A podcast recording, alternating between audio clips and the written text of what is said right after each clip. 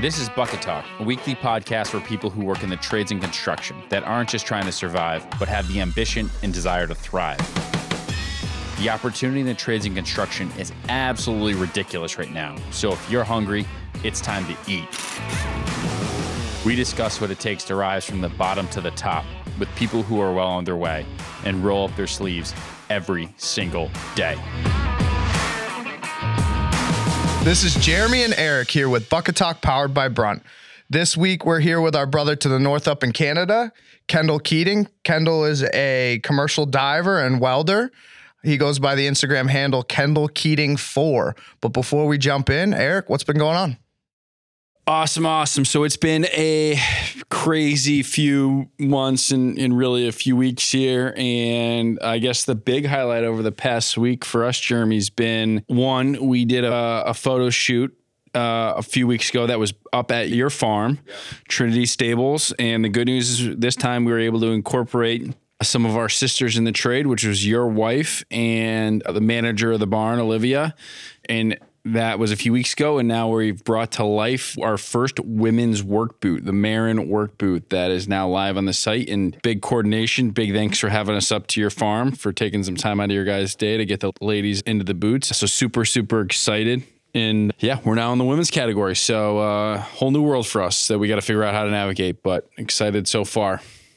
Yeah, I've been doing a lot of winter prep. I'm up in Maine, and since the farm's new to us and we haven't actually been through a winter. We're kind of looking forward to what is in store. So, you know, me and my wife went out and got a snow blower. I've already got a plow truck and a whole bunch of other stuff and just making sure everything's kind of winterized and where we're going to put snow, how we're going to deal with the horses during that time period. We have an idea the the previous owners kind of clued us in, but yeah, there's a lot going in, getting all the leaves up and picking up stuff out of the ditches so that water can flow and everything. But it's been a lot. It's been a lot. So we're busy and yeah, let's dive into this. All right. Today we're here with Kendall Keating. Kendall Keating is a diver by trade. You're a commercial diver, is that correct? Yeah, that's correct. I'm a commercial diver and a red seal welder and a welding inspector as well. Oh, nice. Nice. So, Kendall, I mean, I've checked out your Instagram. It's awesome. You got some cool stuff going on. But let's hear how you got your start and and go way back. Okay, no, I appreciate that. Yeah, so just a very small town boy. I'm from a town called Miramichi, New Brunswick, up in Canada. Uh, I grew up on the outskirts of that. I actually grew up on a farm, so we have about 165 acres uh, just on the outskirts. It's an old homestead type thing. We had like my next door neighbor is my grandparents. Across the road is my uncle. On the other side behind me is my another uncle, and uh, very very tight knit type of family environment. Uh, it was a beef farm, and we also had a pole yard where we did all the poles for telephone uh, lines, as well as my uncle owned a, a, construction company, so that garage was there. And my father owned a landscaping company. But a lot of blue collar background going on in the uh, very near vicinity. So you know, it was pretty much ingrained in me from a young age. That's amazing. Like that, that, that. There's a lot going on there. Yeah, yeah, no, that's. Uh, I just started making a couple bullet points before I got on the air with you, just trying to see, you know, wh- what did get me to where I'm at. As I started writing it out, I was like, oh, you know what? Maybe it does make sense that I am at where I'm at today from the uh, the upbringing I had for sure.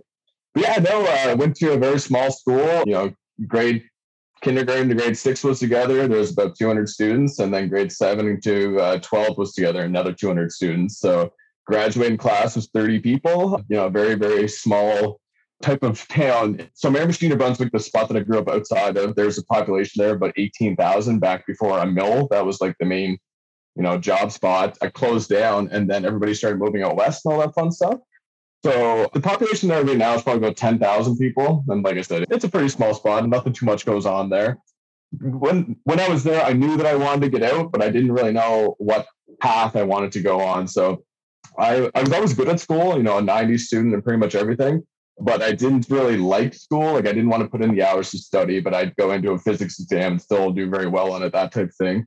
So that being said, I got accepted into sciences, which is my original course of I was wanted to be a pharmacist was the what I thought I wanted to be in grade 10 and grade 11s. That was what I was kind of partaking in. And then uh, grade 12, actually, I was in a shop class. It was just a burner course because I had already had all my credits to graduate and stuff. Basically, my shop teacher one day brought up the thing of underwater welder. And I was like, wait, what? what what what was that? And it's something that always stuck in my head, and it just seemed like something that was so cool, but also very unattainable. So uh, a couple months passed. It's time for you know graduation time and everything. And I also applied to a couple uh, background courses such as pipe fitting, uh, instrumentation, and welding, just in case I didn't like you know something happened. Ended up going for the welding and just I took a nine month welding course in Miramichi, New Brunswick at the community college there. Parents were very very supportive. Like I said, I grew up with a lot of blue collar background. However, my older brother went to university. He has a financial background now, as well as my little brother is a chemical engineer.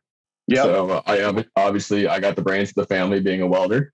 And uh, so I uh, went did the nine month course, worked in New Brunswick for four months after I graduated from that course, and got my first call out to Alberta, which uh, basically in Canada is like getting the call up to the big leagues as far as a blue collar person is concerned. It's uh, got on the road then. 2017, I got my red seal. I basically traveled all around Canada.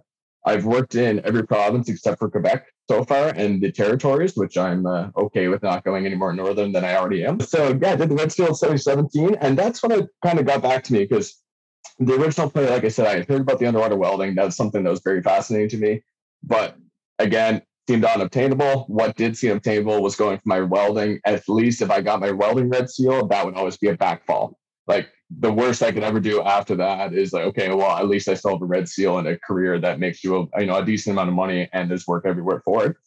So that was the game plan. It, it worked out great. 2018 is when I started really like feeling the pressure of being like, okay, kind of like, what are you doing here? You have your red seal now. Are you scaling up? Are you going to start a contracting company? Which was something I was really eyeballing at the time. I was working with a, another guy. His name's Craig McCullum. He owns a fabrication company called Big Can and he was basically took me under his wing, taught me everything there is to know about like fabrication, all that fun stuff, because I was a, a welder and he was a metal trades fabricator. So at that point in my career, I was welding, I would say 20% of the time and fabricating 80% of the time, like building a lot of things rather than welding. So, and that's what I'm passionate about too. I don't want to be, you know, flip down the lid and blaze all day, every day. I want to be out there. I want to be building stuff. I want to see something going down the road, like a full trailer with a twin deck screen deck on it for rock crushing and be like, I built that or something along those lines, right? I get a lot more satisfaction about building something than just welding something that somebody else put together for me. No, that's great. And and and actually, one thing I wanted to to touch on because I'm actually unfamiliar with it, and I'm sure some of our American listeners. What is a red seal? Uh, can you dive into that a little bit? Yeah, for sure. So basically in Canada here, I think it's pretty similar to your apprenticeship program. But when I went to school for my nine month welding program, I came out with uh, basically some given hours and also my block one welding. So I then had to go obtain more hours through an apprenticeship program. Every 1800 hours, I would get to go back to school and write another block. So I go first block, second block, and then right after your third block, you write your journeyman. And then you get your red seal at the same time. So basically, a journeyman allows you to work in one province as like the top of your trade. But if you get your red seal, you can work in any province as the top of your trade. So it allows you to travel. Yeah, yeah, it allows you to travel back and forth as well as it's recognized in a lot of spots like Europe and stuff. If you get your red seal, so I can head over, you know, down to Australia and go to Europe, all that fun stuff with a red seal and still be recognized as the top of my trade. Wow, wow, that's actually that that's re- that's really cool. It, it definitely gives you some mobility. Now you split between you know underwater welding and and fabricating, and I'd actually like to hear a little bit more about the fabricating. So you work out of a shop with your buddy and do that with him. Yeah, yeah, exactly. So, uh, like I said, I, I bounced around jobs very, very often in my welding career. It was never a layoff or a quit or sorry, a fire situation. It was always like, hey, this other company just called and they're paying four more dollars an hour. And I'm like, okay, when can I be there tomorrow? That type of situation. So uh, yeah, bounced around quite often. That's how I got to work in every province. And basically, I had my buddy of mine that had uh, kind of grown up in the same hometown, but he's about ten years older he called me and said, "Hey, I heard you're, uh, you know, going to be in Alberta. We're looking for another guy. Would you care to come up to this uh, shop that I'm working at?" And I said, "Yeah, man, I can be there literally next week." So went up there. He was uh, contracting at the time. He had two welding trucks, fully rigged out, all set to go. So I came on as an employee of the main company, but I ran his other welding truck for him. So we were the field guys, the two of us. He'd get sent up to BC somewhere, and I'd be getting sent to Saskatchewan somewhere. But we were based out of Alberta. We just had rock crushing plants also over Western Canada. And anytime anything broke, it was you drove say eight hours one way, you got to the middle of the woods, middle of nowhere, and all you had was the tools in your truck and there's like a conveyor belt that's 40 feet long snapped in half and you're just like fix it so uh, you, you, get to you know you get pretty good at what you do as well as like learning how to use not things that aren't tools as tools basically so uh, a lot of a lot of tricks in the trade come out in it actually i was just doing a uh, handrail here at work today and they came over and I had a pipe all coped out to fit the other one perfectly. So there's no gap around it, just three inch pipe going into a three inch pipe. And they're like, how'd you do that? And I was like, oh, I have like a bunch of welding rods and a Sharpie. And they're like, like what? Little things that you pick up over the years of how to uh, get things done without much in your truck, right? Lots of things along that. One of the cooler fabrication stories, there was a screen deck. It was a double screen deck, which is basically what a rock crushing, it goes through a bunch of different variants of like smaller and smaller size rocks until it gets to your screen deck. And that's what gives you, say, like a half inch rocks here, quarter inch here, whatever, smaller and smaller. So that screen deck itself is about a million dollar piece of machinery. The company I was working for wanted one, but just to buy the blueprints alone cost about $120,000 just to get the blueprint in your shop. So instead, we went to a company down the road that allowed us to come in. They we paid them way less than $120,000. And me and Craig, the other guy, went there with two Hilroy notebooks and uh, measuring tape and uh, our pens and we measured the entire thing, got drawings of the entire thing with our pens, and we came back and we built it for four hundred thousand dollars instead of a million. So saved the company six hundred k, and then we just I still have the blueprints actually in my drawer here. so it's one of those things I can look back on when I'm older and be like, oh, that's, that's kind of a cool thing that I did. You know what I mean? So, start start building them and put them on eBay. Yes, exactly. Put on my blueprints. These ones cost eighty dollars because they're in crayon. Sorry. All right, so let's switch over to the underwater welding. That is uh, huge fascination to me. I actually know two hard hat divers, one I grew up with, and then one I was in the Coast Guard with. And that was one of the trades that I wish I went and, and did. I know that it's time away from home. I know it's a lot of traveling. So, like, that's one of those things that, you know, you, you kind of want to do it, but I wouldn't be in the family situation that I am now if I did do that. So it's like, I can't wish that away. But it, it is one of the coolest things. I mean, I weld currently, you know, in a shop and, you know, I get to do like 20% of my time is, is welding. We do, you know, fixing cars and repairing frames and, and what have you. And I'm just a MIG welder. I never actually got to the TIG. What do you do on a daily basis there? So when I went and did my commercial diving at school, so basically like back to the underwater welding part. When I was younger, I thought I was going to be an underwater welder. As I got older and looked into it and got more information, I realized no, I'm going to be a commercial diver that underwater welds. Like it's not its own trade. You become a commercial diver and then you're a jack of all trades, basically. And uh, yeah, so my first company I worked at was called Subsea Global Solutions. I was based out of Halifax with them, and we did what was called ship husbandry. So with them, it was a lot of inspection. We were doing things called UWILD, which uh, has a acronym. I just don't know where it is right now. But basically, it's like a motor vehicle inspection for a huge shipping container boat. And any boat that's above a certain size, a certain class, like uh, cruise ships, uh, you know, big tanker vessels, anything, they have to get this UWILD, which uh, every five years, those large boats have to get pulled out of the water and put in a dry dock, which costs the company that owns that boat millions of dollars. So if they get a UWILD, they can keep that ship in the water for one more year without having to go to dry dock. So we go in the average day there, you know, we uh, show up there whatever time they get in to unload or whatever they're doing. We pull up in a small boat beside them. Diver gets in the water with a camera on her hat. We start back at the rudder and the propeller. We do measurements on everything that has like any type of fine tuning, anything finicky, measurements on everything. And then you start doing a swim out, which uh, is exactly what it sounds like. I am looking at the entire hull of the ship. Some of these ships are 400 meters long, so it's uh, it's a it's a lot of swimming. It's a, it's that was the part that in school we practiced a lot on bottom. You know, sometimes you're in open water, but uh, you get to the workforce, especially in the ocean, you are swimming. So you better have some good cardio on you, or you're not going to do what I'm doing now. I'm actually based out of a Ontario right now, Ontario, Canada, with the diving, and I'm through a carpentry union, which has divers in the union as well. And I work for yeah, it's really different. There's actually only two unions in Canada that have divers. One of them is a pile driving union based out of Vancouver, and the other one is this uh, carpentry union based out of Ontario. So I work for a company that we basically contract directly to OPG, which is Ontario Power Generation. So we work on all their hydro dams. So average day now, I come into work. Basically, if I come in for a 10 hour or 12 hour shift, I'm usually in the water for about three hours that day, and then I'm out. The rest of your days, you're on surface, you know, you're throwing lines, you're tending umbilicals, and umbilicals the thing that we breathe through. If there's no work going on, you're on standby. You're just waiting, making sure nothing goes wrong. You know, if there something does go wrong, somebody is like the standby diver, so they'll jump in the water and save whoever's in the water. So the job I'm currently on, we're actually doing like refacing of an old dam. The dam is built in the 1950s, and all the concrete on the upstream side is kind of getting washed away. So we're going down, we're chipping everything off and then I'm putting like steel plates on it, almost like an armor, welding all those plates on, and then refilling where we chipped with new concrete. So now instead of water hitting concrete, it's hitting the steel that I welded on.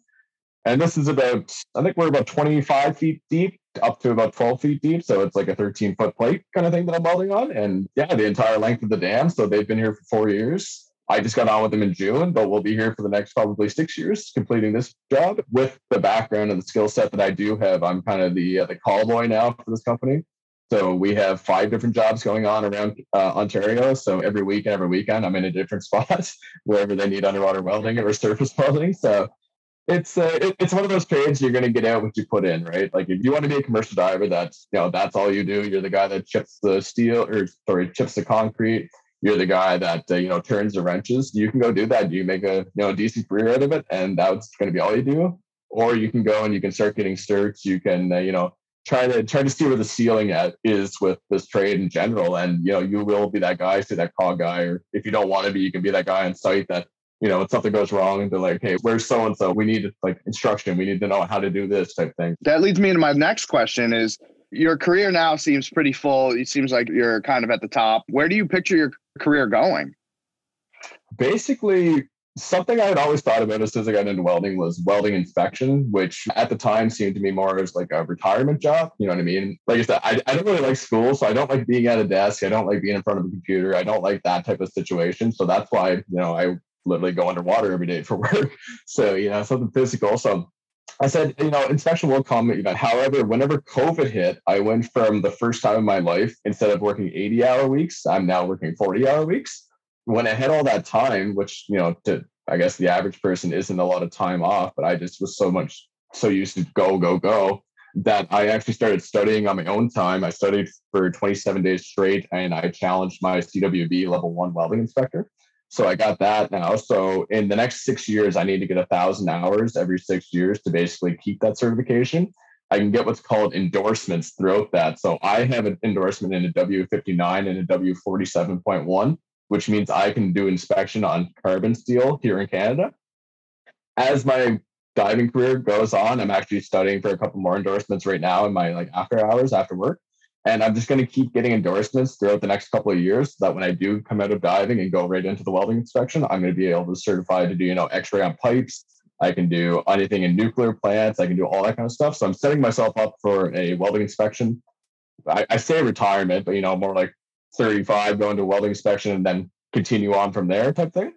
So that's the play, as well as definitely something entrepreneurial. My older brother already has two companies. My younger brother and I have been talking about stuff in the in the meantime, as well as I'm staring at a business plan that's written on a whiteboard in front of me right now. So there's a, you know, sky sky's the limit, right? I always try to see where the ceiling is and then see if you can push past that with everything. So that's kind of that's the play.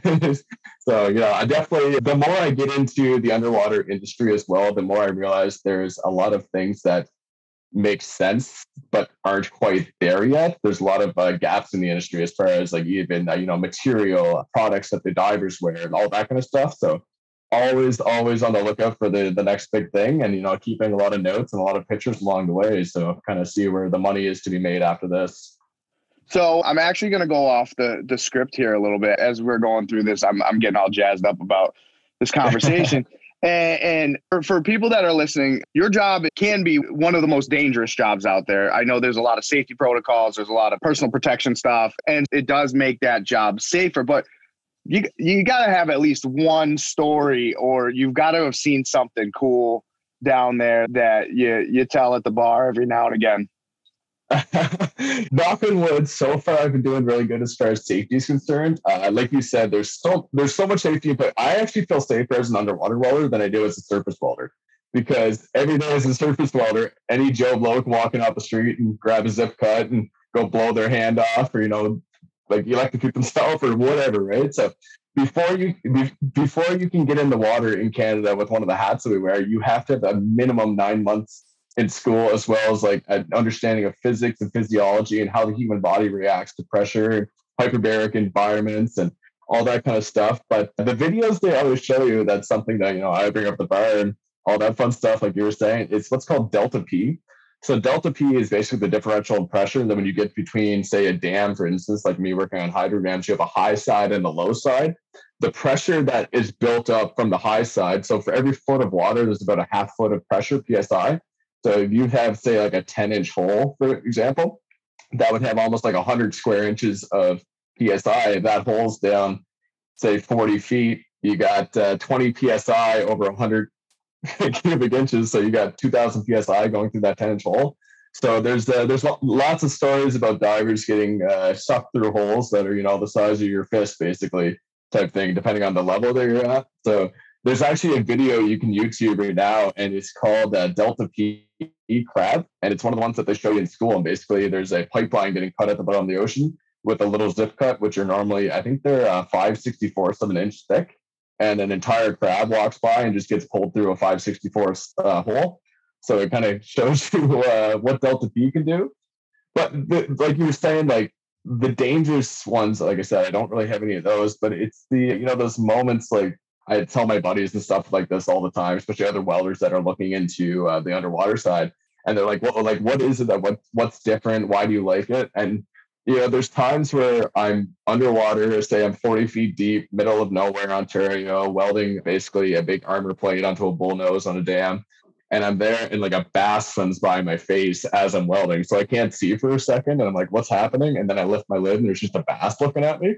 And I'm like, how, like, how many other people that have either walked this earth or ever will walk this earth are going to have that experience, right? Like you kind of sit there for a second and think like, oh, this is this is surreal. This is this is crazy that this is what I do for a living, right? So it makes waking up in the in the morning a little bit easier every day, right? When you go to work and think, oh, something like that could happen, or you know, something dangerous could happen, something crazy could happen, right? So it's uh, it's a pretty pretty cool way to make a living for sure.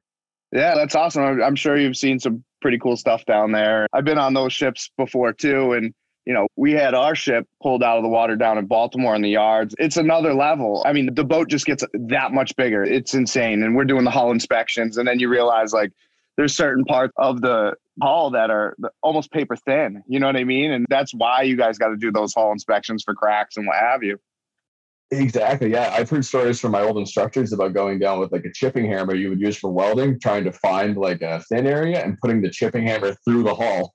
so like like I said, you know, there's uh, millions and millions of dollars plus countless lives on that boat, and it's being held on by a piece of paper. So the uh, the inspections are definitely I, I, see why they're needed for sure. I actually did that. I didn't put it through the hull, but I did put it through our potable water tank because you know you, you get down there and you use the needle gun and you get up all the paint so that you could repaint it. But yeah, we went right through the potable water tank, and that was something to explain. Wow, wow, yeah, you, you don't want to be doing that. so, so new guys getting into the trade, what would you tell them? Where's a good start, and you know, what kind of mentality do you need? What kind of level of physical fitness? What kind of level of, of education would you need to start a career and or trying to pursue a career in commercial diving? Awesome question. This is one I get literally daily on my Instagram DMs. It's kind of like I'm glad that I'm sitting here speaking on a bigger platform now. So, you know, maybe kind of clear up all these questions. But so I went in very naive to your physical condition. I thought it was you had to be, you know, military grade, you had to be lifting weights every day of your life. I was running 5K every morning.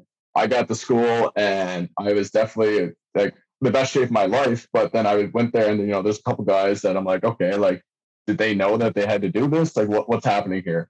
So I definitely went a bit above and beyond for that because, like I said, I just I didn't really know, and I was the guy that was on Instagram DMing everyone beforehand, trying to be like, "Hey, what do I do? What do I do?" And not a lot of answers back, right? So basically, you as a commercial diver, and even to go to commercial diving school, you have to get what's called your diving physical. Basically, a physical doctor has to go and tell you, okay, your body is able to go underwater to pressures that are up to what we're allowed to go to, which in Canada is 165 feet. So your body has to be able to withstand that. That's through long bone X-rays. That's through uh, heart condition, that's your lung expansion, that's everything. They do a very thorough physical of your entire body. And then you have to do that every two years until you're 40 years old. And then you have to do it every year if you're 40 and over, which there aren't a lot of divers that are over 40, but uh, the ones that are still around 40 are usually like saturation divers. And they're the boys that are out there making the big money sort of thing, right? So it's uh, like that you don't have to be you know jacked almighty or anything like that but you want to have good cardio like i said if you if you get to work and your first job is going to be swimming out a 340 meter boat and you throw up halfway through the uh, the company's not going to want to keep you around so it's it's uh, you know what i mean? It, it's do it for you at this point too. Like i said you don't have to be you know going on a bodybuilding show the week after you work or anything but you also don't want to be that guy that's like oh we have to do this job. We can't put him in because he's not able to do it right? So it's the same thing as any job. You, are going to get out what you put in, right? So why not put your best foot forward and just really go for it? And as far as the education, I didn't really know about that as well. I knew that there was physics and physiology and everything involved with the, the commercial diving program, which is obviously there. But you only actually need a grade 12 here in Canada to go to your commercial diving site, same as any other trade. So we were in there during our physics, like I was tutoring the physics to like a couple of guys in the class, and some of them just had their basic math to get into the course but then they have to take physics when they're there. So like, you know, obviously if you come in with a bit of a math background, I think it's going to help you in the long run, but uh, it's not needed. And as far as like having a trade coming into that, that was another thing I get the question a lot. It's like, do you have to have a trade or do you have to be a welder before you become an underwater welder? Which again, I thought that maybe you did, but I also thought, okay, having at least a welding background is going to help me in the long run. Let's do that first. I came in, there was one other guy in my class that was a tradesman, and everybody else was either fresh out of high school or like divers from before. I hit a couple guys that worked in metal shops but didn't have any trades, just laborers, just you know, wanted to take the next step, wanted something bigger. But it, it's definitely not needed. But I can tell you for a fact it's going to help. If you have any type of trade background, even such as yourself, mechanical, welding, all that kind of stuff, that's going to put you with such an upper hand on the competition that's applying for the same jobs you are that it, it's it's pretty wild the uh, difference it makes because just the fact of knowing like say how to uh, turn a wrench how to read a measuring tape all that kind of stuff yes it's great on land everybody can do it but when you get underwater and it's pitch black and you're looking for a 316th wrench or a you know three quarter inch wrench and a 516th socket something like that it's having a little bit of background knowledge. It helps you when there's no lights on anymore. And it's like you can't even tell if your eyes are open or closed. You're trying to blink and you're like, oh, it's the same. Like, I don't know what's happening. So that's where you notice the big difference between the tradespeople that take diving and the guys that are divers and just go into it. So that brings me to another question. I mean, I guess some values you need to to really succeed in, in commercial diving. I would assume that there's got to be some level of mental toughness. I mean, and I, I'm sure you wouldn't necessarily know it until you got down there, but you're down there by yourself in the depths for four hours at a time. I mean, by yourself, and you have nothing but your mind. Yeah, yeah, that's the big thing that I uh, found different to you coming from welding. As a welder, I always had music in. I was always listening to a podcast, music, uh, ebook. Something was in my ears. Going underwater, you could just hear yourself breathe. So if you're not okay with being with yourself, for like my longest dive so far was when I was in Halifax. I did six and a half hours. And you know, if you're not okay with being with yourself for six and a half hours, doing physically intensive work, and you know, not knowing what's behind you the entire time, it's definitely not the trade. Like it's it's not the trade for everyone. It, that's plain and simple. But you know, the odd people that do want to get into it, it's so rewarding in the long run. It's amazing. You're down there by yourself, but you can talk to topside, which is like your comms. So all the hats that we wear, we have communications in them. So you have two headphones and a mic in your oral nasal. Yeah, yeah. So you're always in communication with topside. You know, you're down there, you're getting chilly, you have to go number two in the bathroom, whatever. You can talk to them, and usually, you know, depending on who your supervisor is, they'll get you out in a hurry. Or, you know, if you were dick to them yesterday, maybe they'll get you out pretty slowly, kind of thing, right? So it's it's one of those industry, and it's it's a very tight knit industry. So in Canada, to legally have a dive team, you have to have four guys at all times. You have to have your supervisor, you have to have your guy in the water, you have to have a standby diver, which is a guy that's ready to jump in the water, and you have to have one tender who basically gives the tools, takes up the tools, uh, gives them slack, takes up slack, whatever they need done, basically. So uh, you know that that four people, you're with them every day. I'm fortunate enough the company I'm with, we have quite a few divers, so my crew is like usually like seven to eight people. And uh, you know, but with then with that many people, we have two or three in the water at the same time. So you're all kind of doing every different jobs and you're crossing umbilicals, and there's a lot of communication that goes on. But yeah, that's a uh, that's a thing that a lot of people don't know too. We, we can talk to topside, but it's just we can't like hear music or anything else while you're down there. So I know myself myself personally when I was doing say like prop polishes, which is like a propeller polish on those huge vessels that you guys would have like seen like coming into your third. So they have like usually like 10 meter props, like a 30 foot propeller from tip to tip. And you're like doing a propeller polish on the blade and like i've been staring at the same blade now for like an hour and a half. And i'm just like what's behind me? So like you do a little quick peek and you're like oh what, what's back there? But it's usually nothing but it's just you uh, you start getting the thoughts in your head especially in the ocean like you know there's definitely a shark right behind me right now it's, uh, it's uh, yeah that's not for me i mean it's it's wild the unknowns of of of the ocean i mean spending all that time on the ship I'm out to sea for like two months at a time. And I have close to four years sea service. So it was cool because it was like, I'm glad I'm on the top side of the water because like we'd see some pretty funky stuff at night. And so and getting into the industry, literally anything that either bumps something or you catch out of the corner of your eye is a shark. So that's uh, you know the first couple dives are definitely a little sketchy, but after that you uh, you really kind of you know lean back and hone into the process. So it gets easier and easier. I say that now as a river diver who the biggest fish I've seen in the last uh, five months, probably 14 inches long. So, you know, it's easier to say now than when I was diving in the ocean. So it's, uh, you know, take and give. What's the biggest challenge you're facing now? You know, it, it seems like you're at the top of your diving game. There is room to move elsewhere. What kind of things are you facing now? something that actually my older brother and I talk about quite often because, like I said, I, I do plan to uh, start a business in the upcoming years, and uh, that's something that obviously you need to be close to a computer for. You need to have your phone available. You need to you know be able to get processing. You need to have if you're say shipping products, for example, you need to be able to do that. So my thing is like a lot of the sites I go on, they don't want you to have your phone, which is very obvious for uh, safety reasons. And then I'm in the water now with this unit three to four hours a day. So it's a lot of blank areas where I can't be working on other stuff, which, you know, it's getting harder and harder. So right now, like I said, I'm just studying after hours to get more endorsements for my welding inspection. If I could, the, the best goal for me right now my future would be to like welding inspect for nine months and dive for three months or four and eight kind of thing around there. Because I don't want to lose the diving. I love what I do, and I lucked in pretty early to get a uh, very well paying job up here too. So in four months, I can make basically what I would make say in welding or whatever in you know double the time. So I'm doing well in that aspect, but it's the time thing for me now. It's uh, you know there's not enough hours in the day, and I have a, a lot of goals I want to achieve. So I know that they will happen, but the rate that they're happening at is a little bit too slow for my liking that would be my biggest challenge right now. And I know that's a very first world problem to have. And like honestly, in the grand scheme of things, it isn't a bad problem to have, but it's the one that I definitely think about the most and when I talk about the most for sure. So because you're doing all this stuff and it, you know, it seems like it's very time consuming. What do you do to unwind?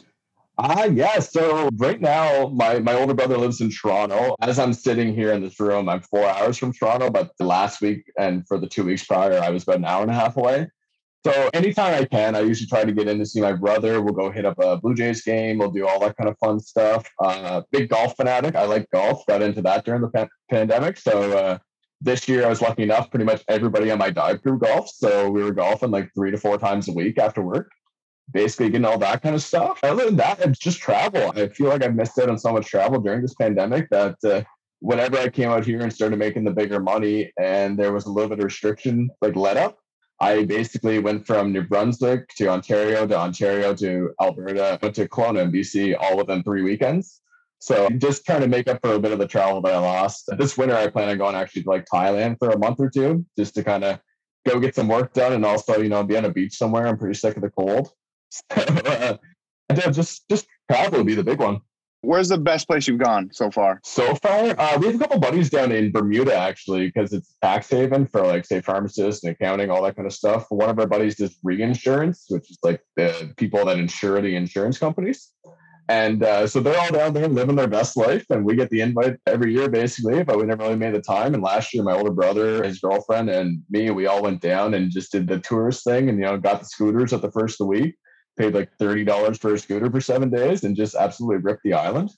That was great. You know, I've had all the experiences, you know, the uh, the all inclusives down in Mexico and all that fun stuff, and that that is great. But uh, definitely the most memories came out of Bermuda so far. Cool, man, and that that's awesome. So you know, high level, it's definitely a challenging trade, but a rewarding one. Definitely, you are one of a few. I don't know how the Brotherhood of Hard Hat Divers, if they're a big bunch, but I assume it's kind of a tight knit community and there's not too many out there. And then you're looking to spread your wings with entrepreneurship. Yeah, you, you got your hands in a lot of things right now. So that's pretty yeah, cool. Yeah.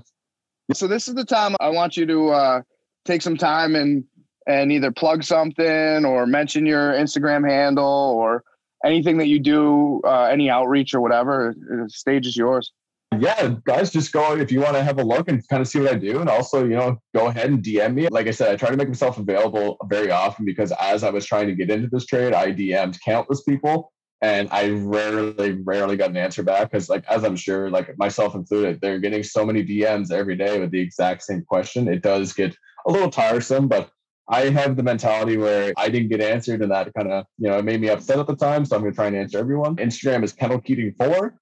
And as far as a as far as a plug, I'd like to to go to my my older brother's company, actually one that I'm very tight knit with. It's called Fosh Fosh Watches, but we do wallets right now as well. So uh, the wallet's the big seller, and that's kind of the product range that they're using right now. I've used a little bit of their infrastructure for whenever I come up with my products, and we'll all be working on things together. And I appreciate you guys having me on as well. Like I said, to have a bigger platform to uh, kind of spread a little bit of awareness and kind of giving people just a better better overview of what it actually is that we do for work here. You know, they see it all the time, or you know, a little bit of time, and nobody really understands what it is that we do on a day to day basis. So it's awesome to get the opportunity to talk about it. Yeah, I'm glad you came on, and thanks for taking the time. I really appreciate it.